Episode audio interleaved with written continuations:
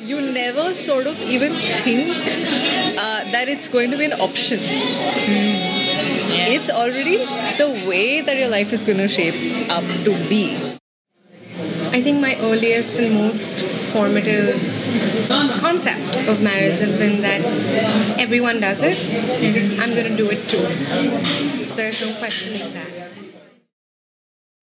Welcome to In Between. A couple of months ago, I felt very honored when I was invited to hold a presentation about my master thesis in the Kafi Blickfabrik of the Anthropological Association of Zurich. The talk was quite well received, but it was uh, pretty much the beginning of Corona when people also in Switzerland started to realize that this thing is going to be rather serious. So a lot of people already missed it for some for this reason or another reason, and quite a lot of people ask me like when will you present again something about your master thesis? So i decided to simply turn it into a podcast episode and therefore i welcome you to this presentation which is called marriage as an ethical undertaking portraits of young indian women under marriage pressure. Like many accounts of anthropological research mine too starts with the phrase actually everything was planned in a completely different manner when I came to Delhi in January of 2018, I thought I had the absolute master plan. I was going to study one semester at the university in Delhi. I would acclimatize myself culturally as well as language wise. I would check out my field already during the semester, and then I would simply add three months of research. At that point, still on the topic of female cab drivers in Delhi.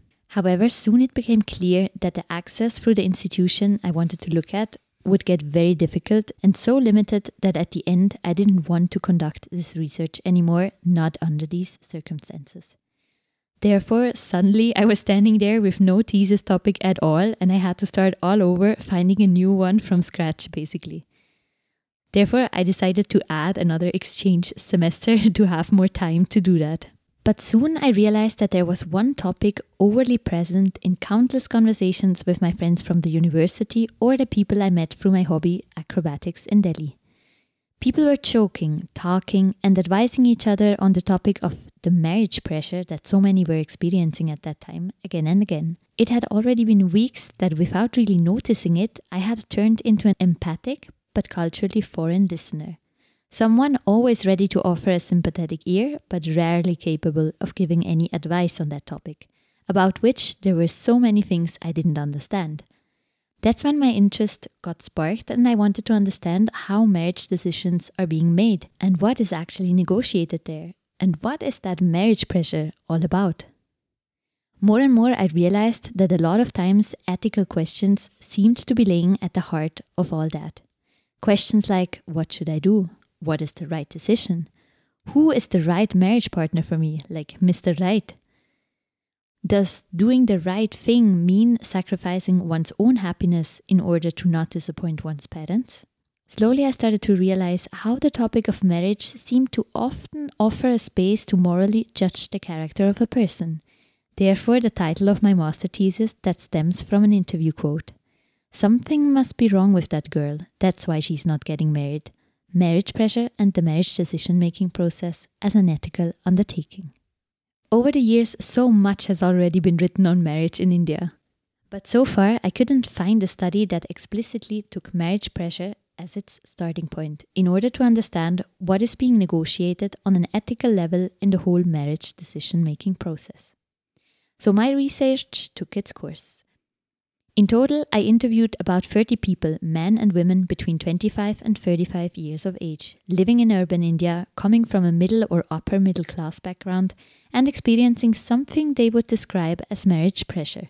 In the end, I decided to write my thesis on the basis of only eight interviews with only unmarried, educated women from the Indian urban, English speaking, Hindu upper middle class. And here I want to make it clear that I cannot say anything about marriage in other social stratas or communities in India, like the lower class or in the Muslim community and so on. So I can really only talk or like say something about the people from the strata I actually talk to. So to start, I would like to introduce these eight women to you. We have Indu. She's 27 years old and works in an NGO. She's the one that is least averse to marriage. We have Chiara, she's 32, she studied in Yale and is now working in the finance sector. At the time of my research, she was dating someone whom she could imagine to marry. Yamini is 28, she works in the finance sector as well, and she had somebody in mind, but the horoscope of the two didn't exactly match, which led to a lot of problems for her. Then we have Dipti, she's 29, she is a PhD student, and she has someone in mind, but this person is not Indian, but someone from Europe.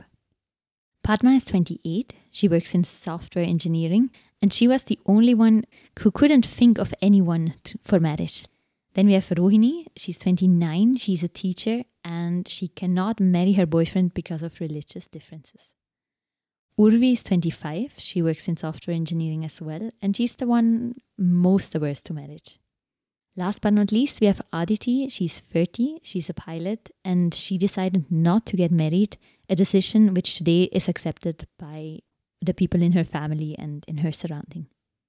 The question I followed throughout my research was the following What is actually being negotiated in the marriage decision making process of these women?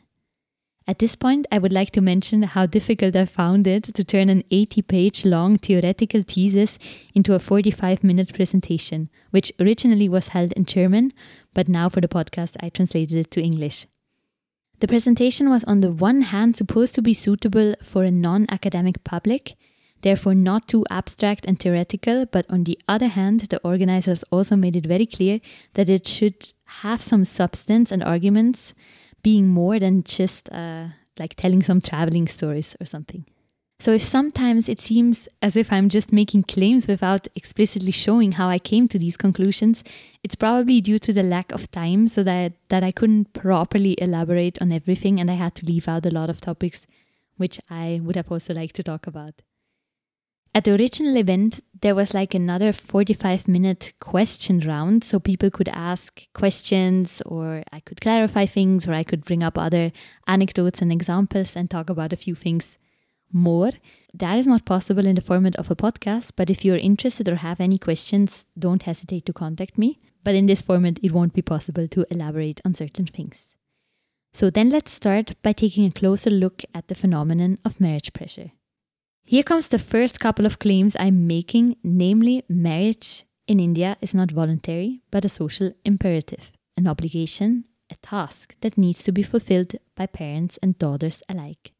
Since I myself have lived by now, I think, more than a year in Delhi, the city where most of my informants are from and have spent most of their lives, I experienced firsthand how casually the question, Has your wedding already happened? is coming up rickshaw drivers, cab drivers, new acquaintances, friends, and friends of friends would ask me this question again and again. Most of the time, it was small moments that made me realize how deeply rooted marriage as a social imperative actually seems to be in this culture. I could choose from many different anecdotes now, but I will tell you this one to emphasize this point.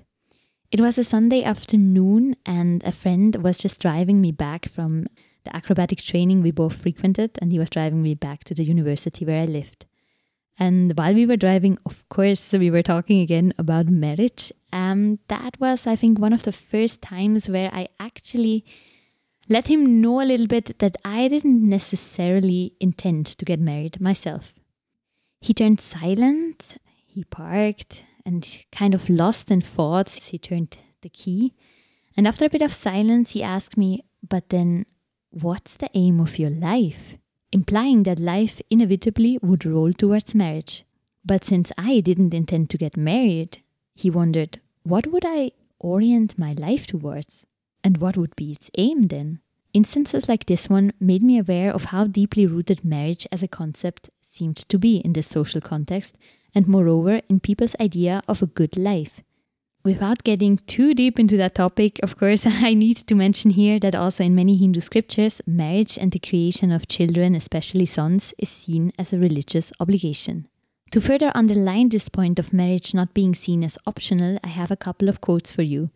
These are the original quotes from the original interviews I recorded back then with these eight women in 2018. All of them allowed me to use the original ones for this podcast.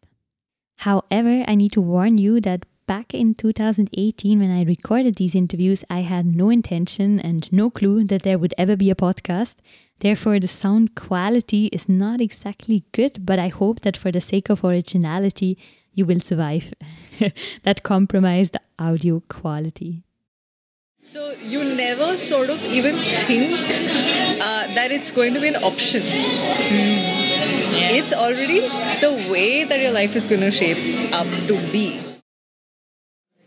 I think my earliest and most formative concept of marriage has been that everyone does it, I'm going to do it too. So there's no questioning that. I don't think I ever considered marriage to be an optional thing. Maybe yes, maybe no, we'll see. But I knew it's eventually just going to happen. It's something that has to happen. You know, like you have to grow old, your hair has to turn white at some point of time. Mm-hmm. Same way, marriage has to happen, kids have to happen. It's not something you get a great amount of time or space to think about and say, oh, wait, do I want this in my life? And am I ready for it? And does it suit me? Then we come to my next argument the when of marriage. Marriage doesn't just happen at some random point in time. There is a marriage market with different candidates, and the chances of a woman to find a good groom on the market are bigger if one starts the search early, because the marriage procedure can take several years. Most people say it's smart to start when a woman is in her 20s. With 25, the pressure rises because she's now on the other side of the mountain, closer to 30, and therefore she's getting late.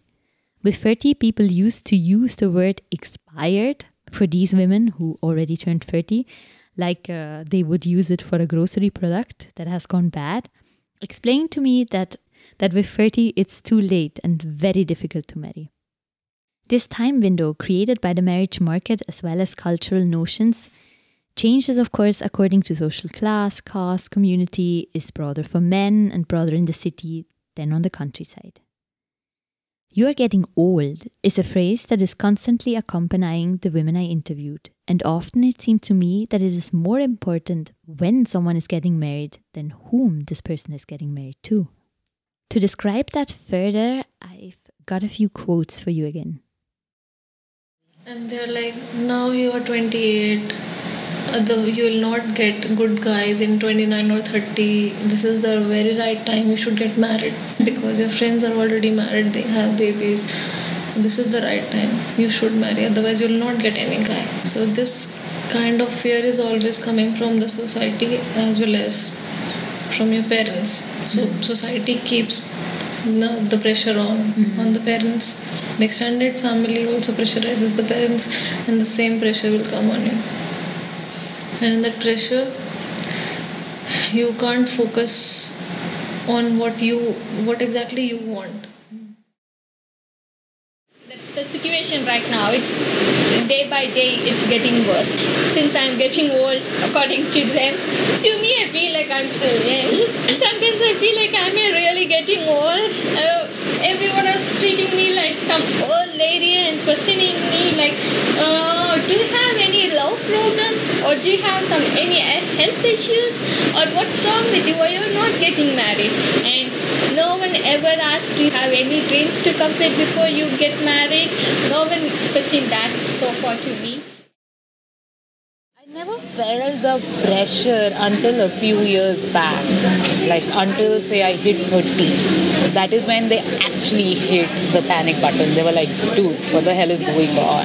When will you have a kid? Like, you know, you're late for it. Like all those things. And everyone around me was just like, wherever I went, in any social setups, I was just only asked this question, and are you getting married? And with this, we are already inside the topic of marriage pressure. At this point, I want to emphasize again that none of the women was like categorically against marriage, but that they more felt like not right now, not under so much pressure, under so much stress, just because I'm apparently getting old. In the presentation, I had this PowerPoint presentation and I showed a slide with some blog posts and newspaper articles on it, treating exactly that topic of marriage pressure with uh, titles like 10 things Indian parents say to blackmail you into marriage, or uh, how patriarchy dictates when an Indian girl is ready for marriage. The marriage pressure my informants experienced mostly came from parents, neighbors, relatives, friend circles, or society as a whole, in the form of comments, jokes, questions, and discussions at family gatherings, weddings, at their workplace, at dinner with friends, over phone calls or posts on social media. Marriage and the fact that they are not married yet was made a topic again and again.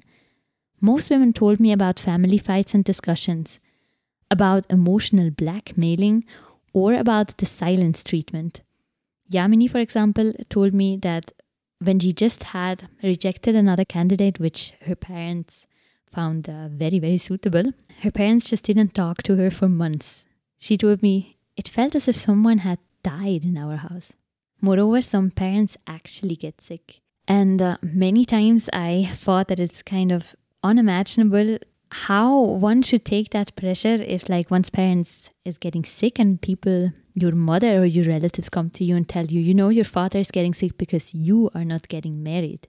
How to deal with that kind of pressure it's incredible like to imagine. Parents seem to live in a more traditional social network with neighbors gossiping relatives commenting and weddings to which they are invited and where people again and again ask when will your daughter get married? There is a lot of pressure on the parents as well because uh, of people telling them that they are bad parents because their daughter is still unmarried.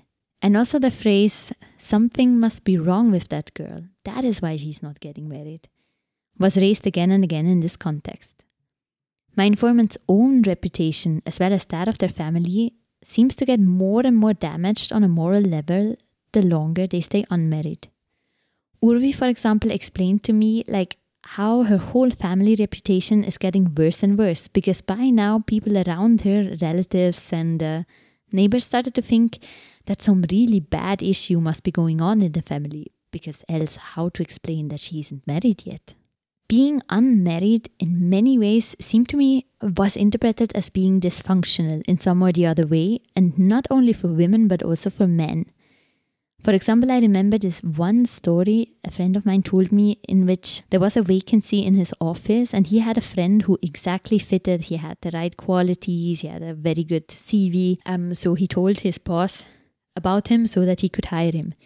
In the end, he was not hired, and the reason was he's in his early 40s and not married. Something must be wrong with that guy. Moreover, I also heard many times that it's difficult to get a house, for example, if one is too old and still like single, so that people would rather rent their houses to families instead of bachelors.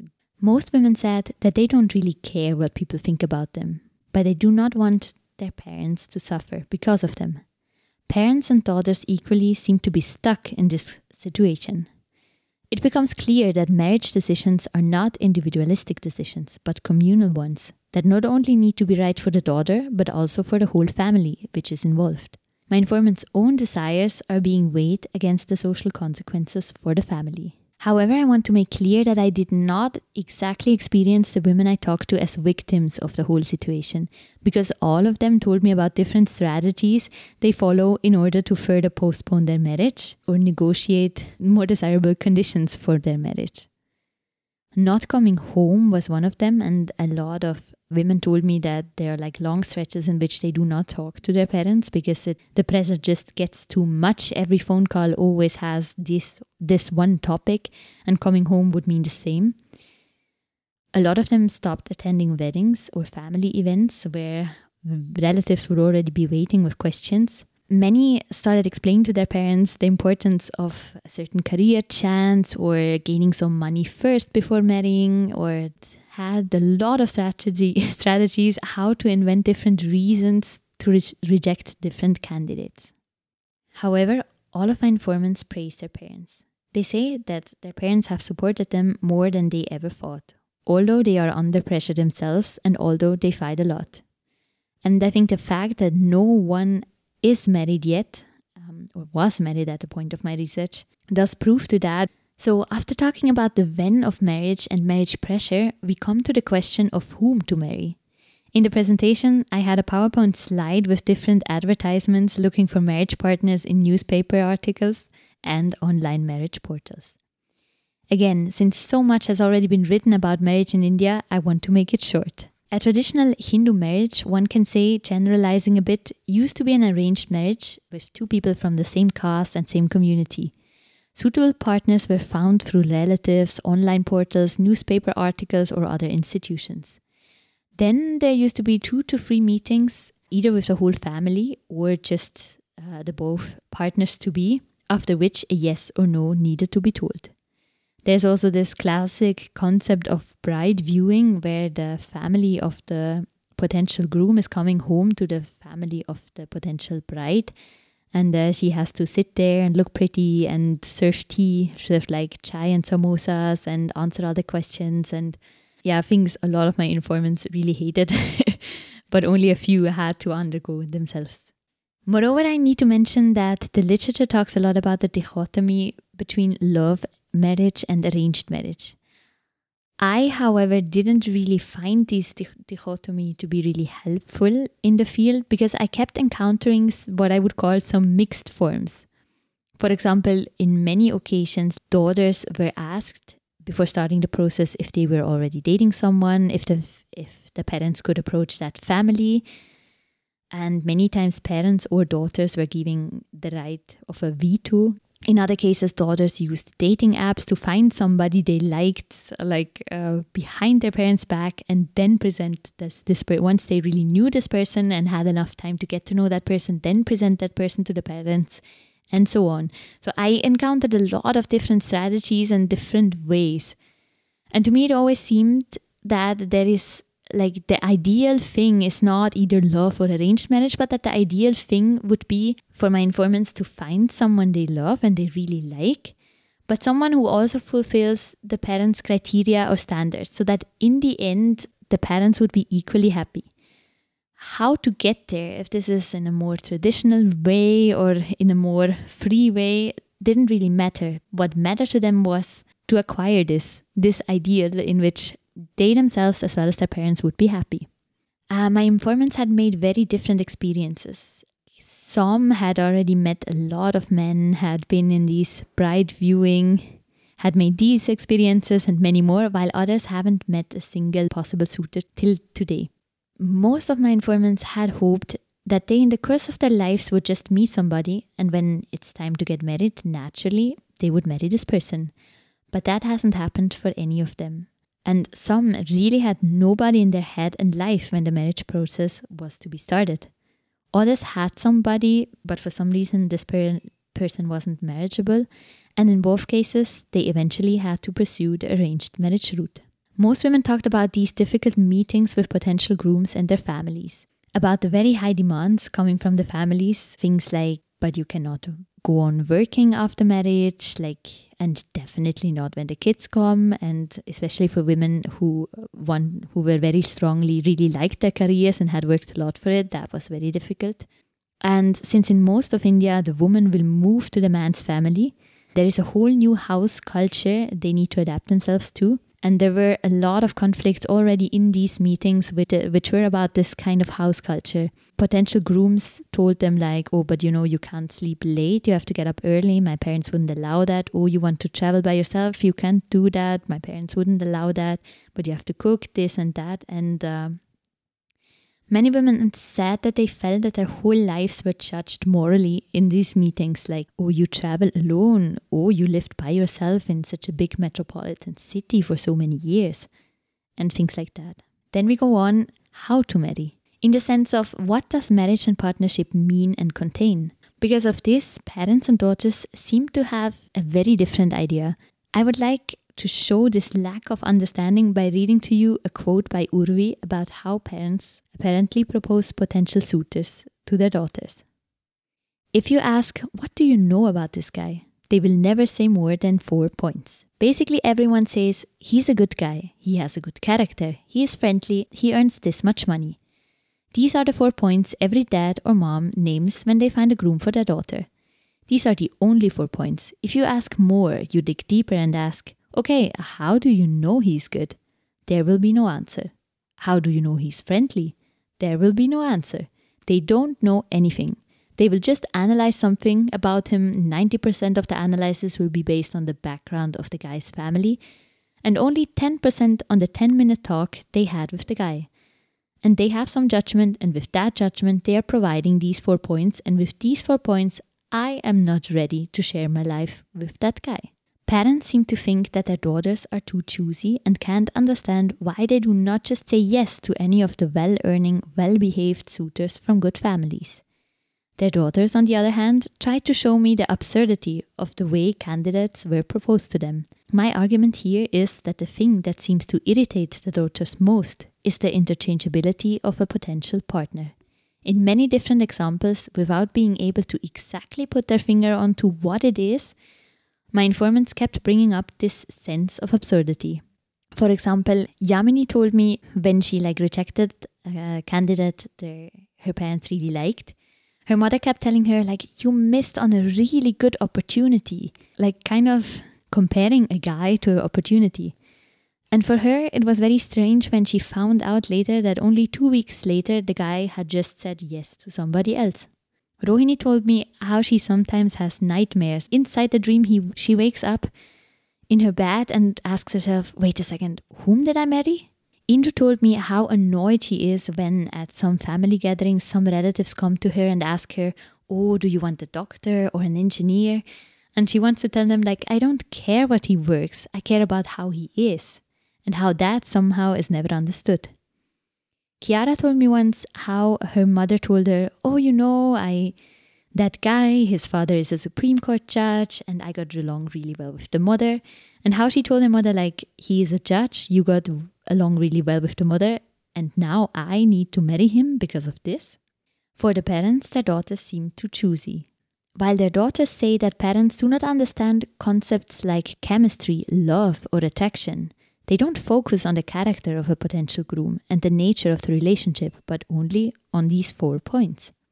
Fact is that I have not talked to the parents, but I know that all of them had an arranged marriage, and I think the story of Indu's parents could work as an example. She told me like how very traditional the two families met in a restaurant and how they were eating and talking, and then her father and her mother got like 10 minutes in the other room where they could talk to each other and after this, they said yes. For parents, marriage seems to be a social imperative. It guarantees financial stability as well as a social safety net. In some of the Hindu scriptures, you find the idea that marriage partners are determined for each other for several lives, and if you have this idea of marriage, you probably built this view. We can assume that most parents wouldn't have had relationships like boyfriends, girlfriends before marriage and would have very likely only had limited contact to the opposite sex outside their family. When then people say, okay, you're gonna marry this person, then this already invokes romance somehow. This is captured very well in what a young man I interviewed told me about his parents. He called this phenomena an automatic romance. Although his parents had grown up in the same village, they had never talked to each other before marriage. They saw each other sometimes in festivities and somehow started to develop these special feelings for the person they are meant to be with because they knew they, one day they will have to marry that person. Something he couldn't really understand. Two people that have never talked to each other before but still love each other somehow, so automatically. But if one thinks about marriage in this context, this time, this whole cosmos, Concepts like attraction or love become kind of obsolete because one automatically seems to develop love for the person one is intended to be with. Here I would like to make a theoretical argument from the book Ethical Life by Webb Keane, which I used several times in my thesis. He writes that as the world changes and certain social surroundings cease to exist in the same way, the very same actions, like for example getting married, can fall under very different descriptions, not infused with the same values anymore. He illustrates this making the example of the word condescension. In the context of early 19th century English hierarchies, the term was considered as an act of kindness committed by an individual high up in the social hierarchy to lessen the distance to an inferior person. In the England of today, where people understand themselves as equals to a certain extent, condescension seems arrogant and patronizing, and is by no means considered an act of greatness. This world, with its hierarchies, rules, and values, doesn't exist anymore. which is why it is hard for us to comprehend how condescension used to be something positive and kind, because we don't have access anymore to this social reality with the feelings and values of this time. I want to further argue that what seemed to be happening between parents and daughters sometimes seemed very similar to me. Daughters, too, seem to have no access to the social reality that built the background for the automatic romance of their parents. Then the women I interviewed have had relationships, some use Tinder and other dating apps, they interacted with the opposite sex in college, at work, or when they frequent cafes, bars, nightclubs, and so on. They consume Hollywood movies, and one shouldn't forget the influences of uh, globalization and India's liberalization in the 90s. A good friend of mine once said that sometimes she feels lost in translation.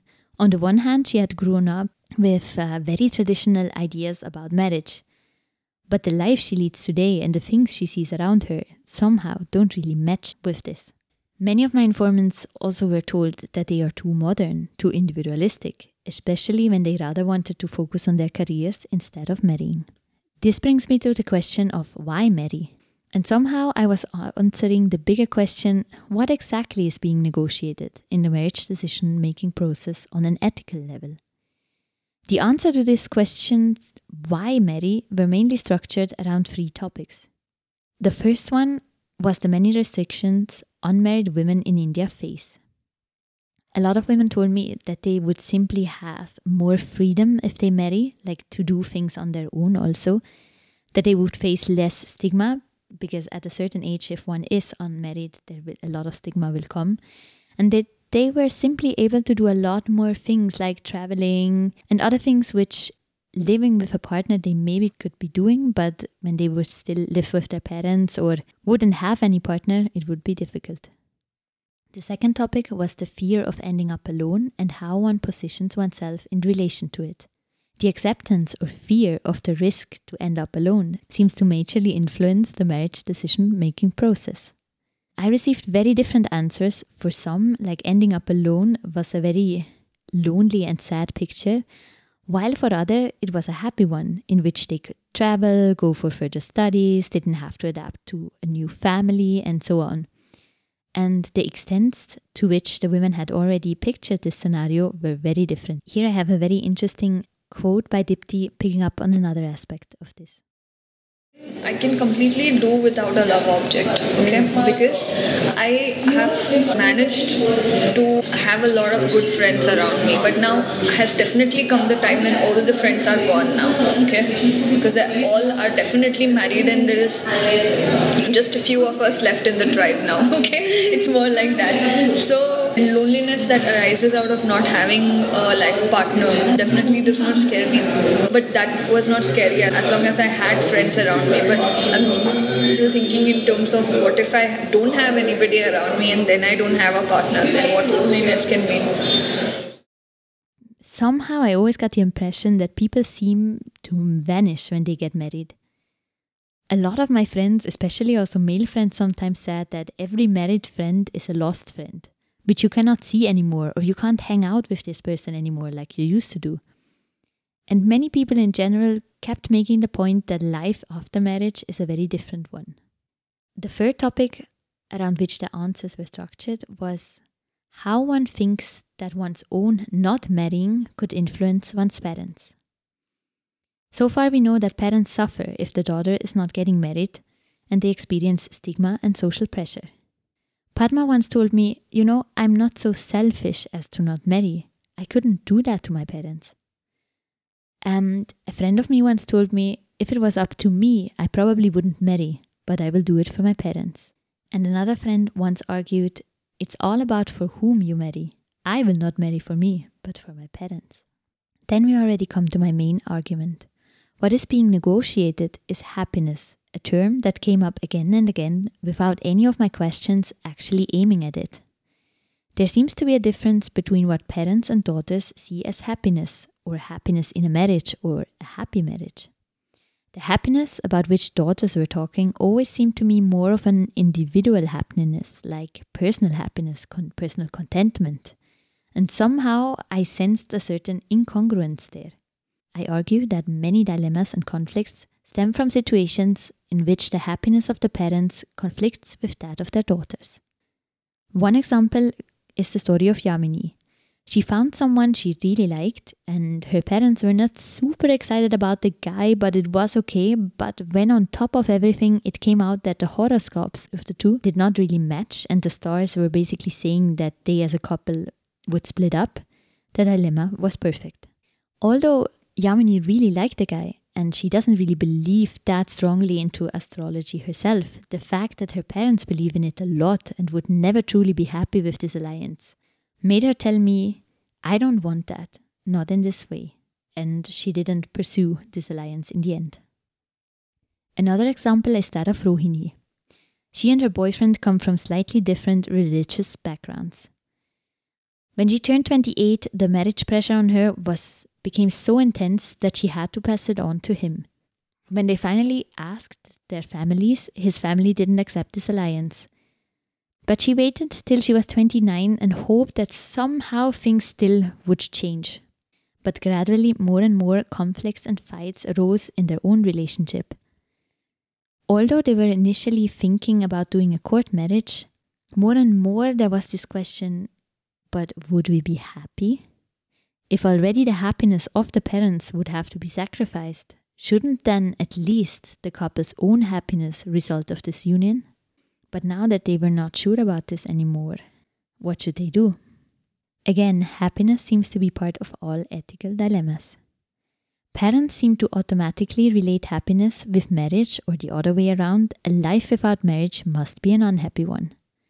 However, that is not quite congruent with some of the observations my informants seem to have made when it's about the lives of friends and cousins that have already married, that do not seem to be that happy. There I have an interesting quote by Chiara. And a lot of my cousins who actually went through the whole process, they're very unhappy. Like they so-called have everything societally, they tick mark, they have kids, and they're in a happy family. But I talked to my cousin, and she's had so many mental health issues over the past two years. Like she's been, like only because she's like I got married too early, I just missed my life before marriage and things like that. I want to tell my mother that she kind of agreed for her parents like to get married, and she's not like it's not that she's not in a happy marriage, that's not the right word, but she misses her life in some ways. And that's not what marriage should do to you or companionship should do to you. Many people seem to marry for their parents or the happiness of their parents. As a result, they seem to find themselves personally unhappy in marriages that, according to the social norms and in the eyes of their parents, are supposed to be happy marriages. A happy marriage for my informants' parents, and probably most of the Indian upper middle class society, seems to be one that provides financial security, one in which both partners are of similar status and therefore compatible, one in which both families have a good relationship, and one out of which one day children should be resulting. Chemistry, attraction, love, and personal happiness do not seem to be part of that definition. The happiness about which parents and daughters talk in relation to marriage doesn't seem congruent daughters, it seemed to me, started to question the taken for granted definition of happiness in a marriage and started to add a new category similar to personal happiness. A very practical thought that was mentioned many times is the following What if one marries for the sake of one's parents and the marriage doesn't work out and, worst case, results in a divorce? Wouldn't that mean even more stigma and suffering for the parents, if not permanent sadness? Therefore, why marry at all?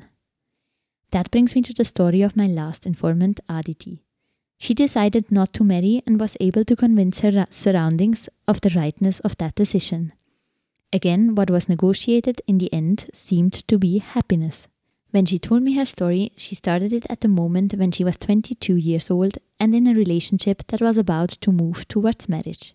Comments like, but you you won't work anymore, right? After marriage. Or at least when the kids come, for sure you won't work anymore. Phrases like this kept coming up in the discussions about marriage. And Aditi told me that there are things she wasn't ready to give up, not for marriage, and no matter who asked her to.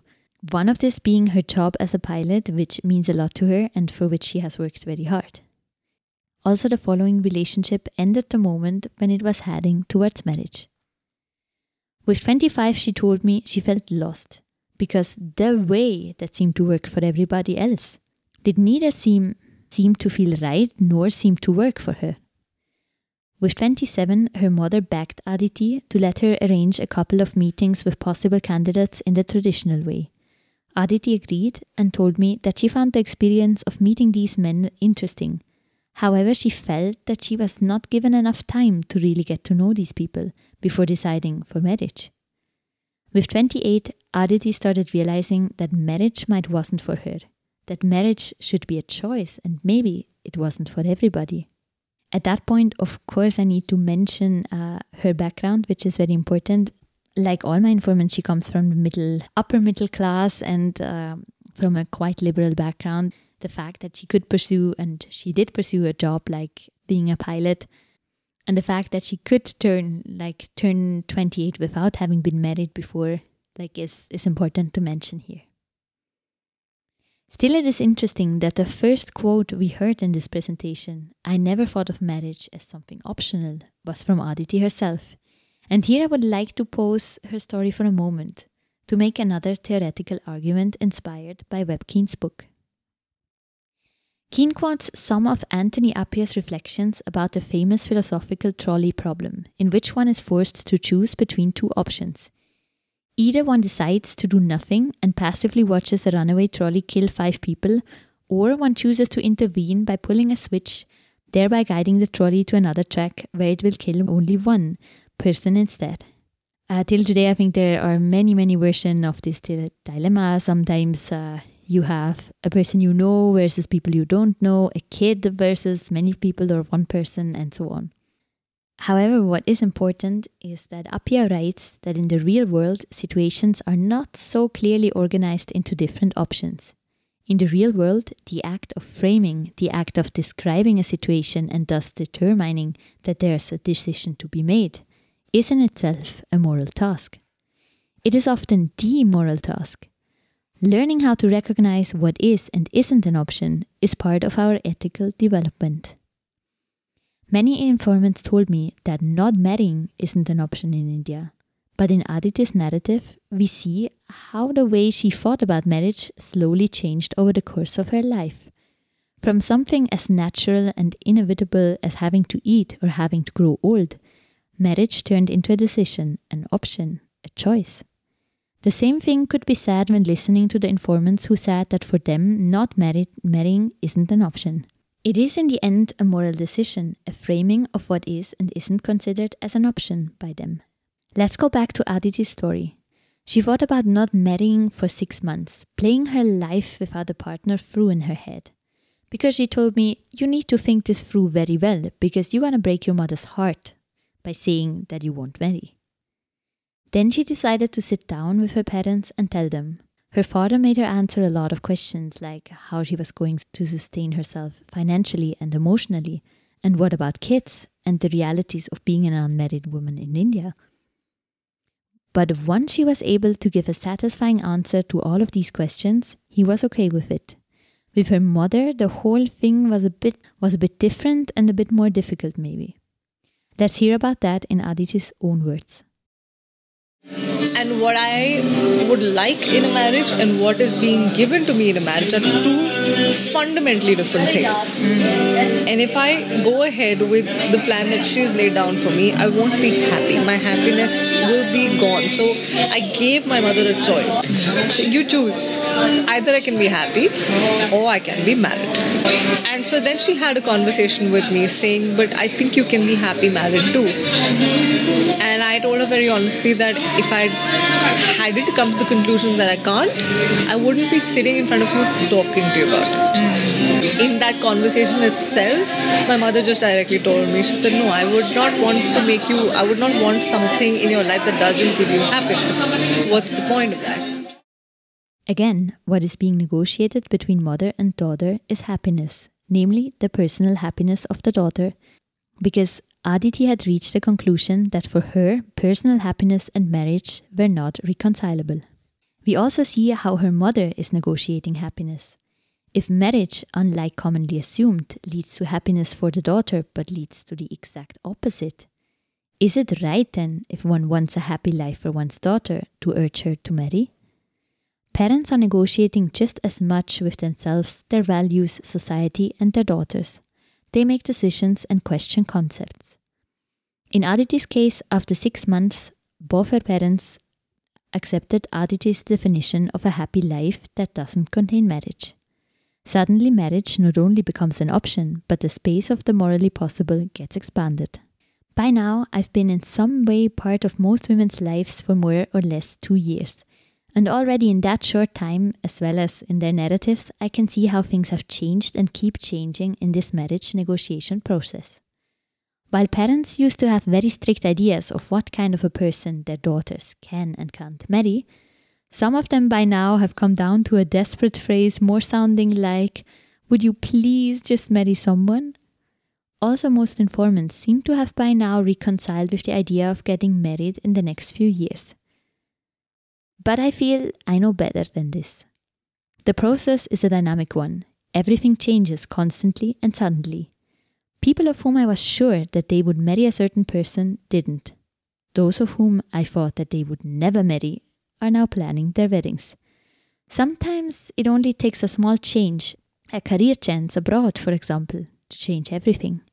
Or I was always amazed by the stories of people, like, for example, this one friend of mine. He had seen like 50, 60, or even 100 of possible partners, and suddenly he said yes he didn't really have a proper answer to why exactly he said yes. It just felt right, he said. And I think it is stories like this one that keep the hopes of my informants and I think many, many, many young unmarried people in India up and that make them lead a life on hold, waiting for that person or moment when everything suddenly and naturally falls into place. We almost reached the end of this presentation, therefore, let's sum up the arguments made so far. Marriage is deeply rooted in the Indian idea of a good life, not as an option, but a social obligation. Marriage is connected to age and creates a certain time window dictating an acceptable age span to marry. These two factors lead to the marriage pressure for parents and daughters alike. The decision making process is long and entangled. It is not only about what is the right decision for myself, but also for my parents, my future, my family, and my personal happiness. Many conflicts lie in the area of how to marry, in which my informants sometimes feel a bit lost in translation. Also, because their idea of happiness being more something like personal happiness and that of their parents are not congruent. And last but not least, in a decision making process, one is not only choosing between already existing options, but one is actively engaged in the ethical framing of options, and sometimes defining something new to be an option. There would be so many more topics I talked about in my thesis, and many things I would like to say, and also many things I would maybe write differently today. But I hope you enjoyed that small insight into my thesis, and uh, thanks so much for listening thank you